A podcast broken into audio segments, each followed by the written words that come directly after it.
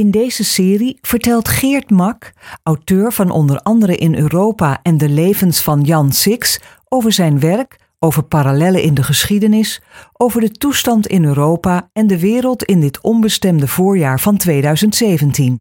Uitgegeven door Atlas Contact. Dit is nummer 1.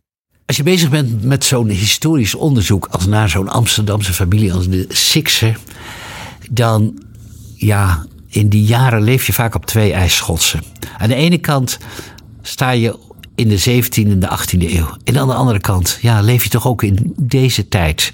Deze tijd waarin toch ook heel erg veel gebeurt. En dat voelde ik vooral als er allerlei parallellen opkwamen. Je kunt ook zeggen, dan voelde ik me weer een beetje mezelf. Dat had ik bijvoorbeeld heel sterk rond het jaartal 1672. 1672 geldt in de Nederlandse geschiedenis als het rampjaar. Opeens trokken troepen vanuit Frankrijk, van de Franse koning, trokken op naar Nederland. Tegelijk viel de vloot, de vloot van de Republiek aan en eh, bij Groningen trok ook nog eens de bisschop van Münster het land binnen. Kortom, van drie kanten tegelijk werd die jonge republiek gruwelijk in de tang genomen. En het gekke is, als je dat die periode nog eens bestudeert, dan zie je dat de signalen al lang van tevoren zichtbaar waren. Al in de nazomer van het jaar daarvoor, 1671, trokken overal troepen de zuidelijke Nederlanden in. Zo heette België toen. En die trokken om Nederland heen door al die Duitse vorstendommetjes, helemaal door Duitsland heen. De gezant van Nederland in Berlijn, die moest door dat landschap heen trekken. Die sprak over een spooklandschap. En hij schreef naar zijn bazen in Den Haag. Weten jullie wel hoe dichtbij de oorlog is? En toch gebeurde er helemaal niets.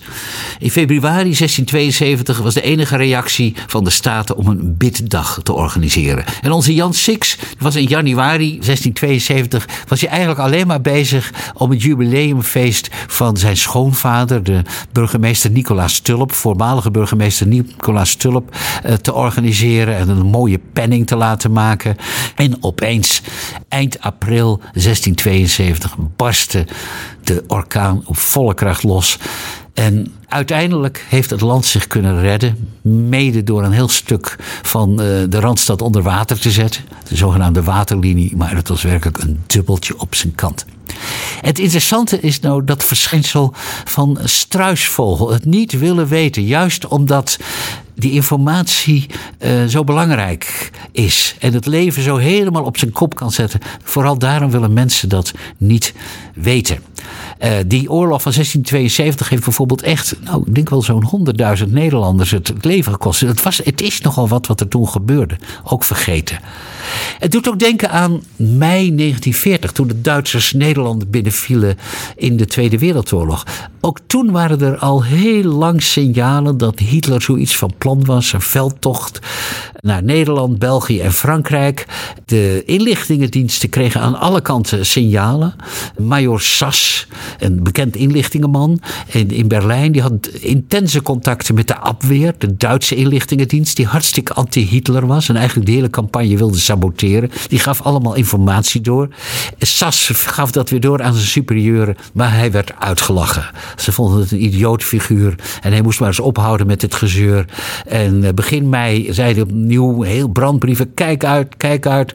Op de ochtend van de 10e mei gaan ze het land binnenvallen. Ze komen met een campagne met parachutisten. En opnieuw werd hij uitgelachen. En ze, mensen riepen zelfs in Den Haag: Nou, die vangen we wel op met onze hooivorken. Op 10 mei 1940 werd Ipenburg binnen de kortste keren gepakt door de parachute divisies van de, van de Duitsers. En uh, ja, het was binnen vijf dagen gedaan met Nederland. Is zoiets nu ook aan de gang? Soms heb ik wel eens het gevoel. We moeten goed bedenken, wij hebben heel lang geleefd onder de Amerikaanse paraplu. De Amerikanen regelden onze defensie, de Amerikanen bedachten voor ons eigenlijk de buitenlandse politiek en meestal dribbelden wij als Europeanen en zeker als Nederlanders daar braaf achterheen. En opeens klapt die paraplu dicht. Dat kon je aanzien komen. Vorige Amerikaanse regeringen hadden ook steeds grotere aarzelingen om bijvoorbeeld nog de defensie voor Europa op zich te nemen. Aanschaf van de Joint Strike Fighter is ook wat dat betreft, denk ik, een gigantische fout geweest.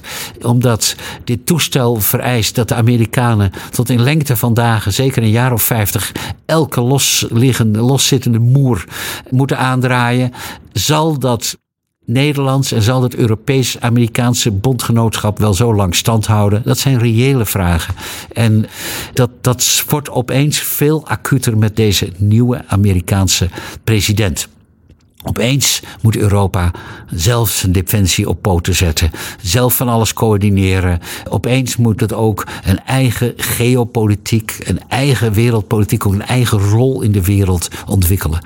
En Europa is ongelooflijk verwend geraakt door die Amerikaanse paraplu. Uh, is lui geworden, is daar helemaal niet aan gewend. Daarbij komt nog eens dat de structuur van de Europese Unie ook helemaal niet gebouwd is op onverwachte gebeurtenissen. Onze diplomaten in Europa zijn echt de afgelopen decennia heel goed geworden in het maken van regels. En echt regelsystemen. Maar in het inhaken op concrete gebeurtenissen en vooral heel snel inhaken, wat je moet als je een grote mogendheid bent, dat, daar is het Europese systeem helemaal niet op gebouwd. Wij moeten eindeloos praten en delibereren en compromissen vinden met 27 landen. Dat duurt een eeuwigheid.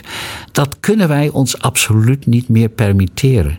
Als de Russen, de Baltische, een van de Baltische staten, via grijze mannetjes of wat dan ook, willen aanpakken, wat de hemel verhoeden. Maar dan kan Europa eigenlijk niet reageren. Dan zullen we eindeloos in Brussel blijven delibereren en dan is het al lang gebeurd. Dus de Europese structuur is zwak en ja, opnieuw, de Europese defensie is ook toch stevig verwaarloosd. Dat moet echt snel, snel iets aan gebeuren. Ook door Europese samenwerking. Zo'n 70% van de Europese troepen is, nu citeer ik al een rapport van een jaar of vijf geleden, dus kan misschien iets beter zijn, maar zo'n 70% van de Europese troepen was op dat moment niet in staat om buiten het eigen land te opereren. Het waren eigenlijk gewoon bureaucraten officieren en bureaucraten, sergeants. Kortom, we moeten echt hevig wakker worden. En dan zie je toch dat ook wij Nederlanders die neiging, die struisvogelneiging stevig blijven handhaven. Als je kijkt naar de huidige verkiezingscampagne, ik sta echt verbaasd hoe weinig de huidige internationale politieke situatie een rol speelt. En die is echt riskant, die is instabiel. En die is extra gevaarlijk geworden doordat in het Witte Huis een man aan de knoppen zit die eigenlijk geen idee heeft wat hij doet.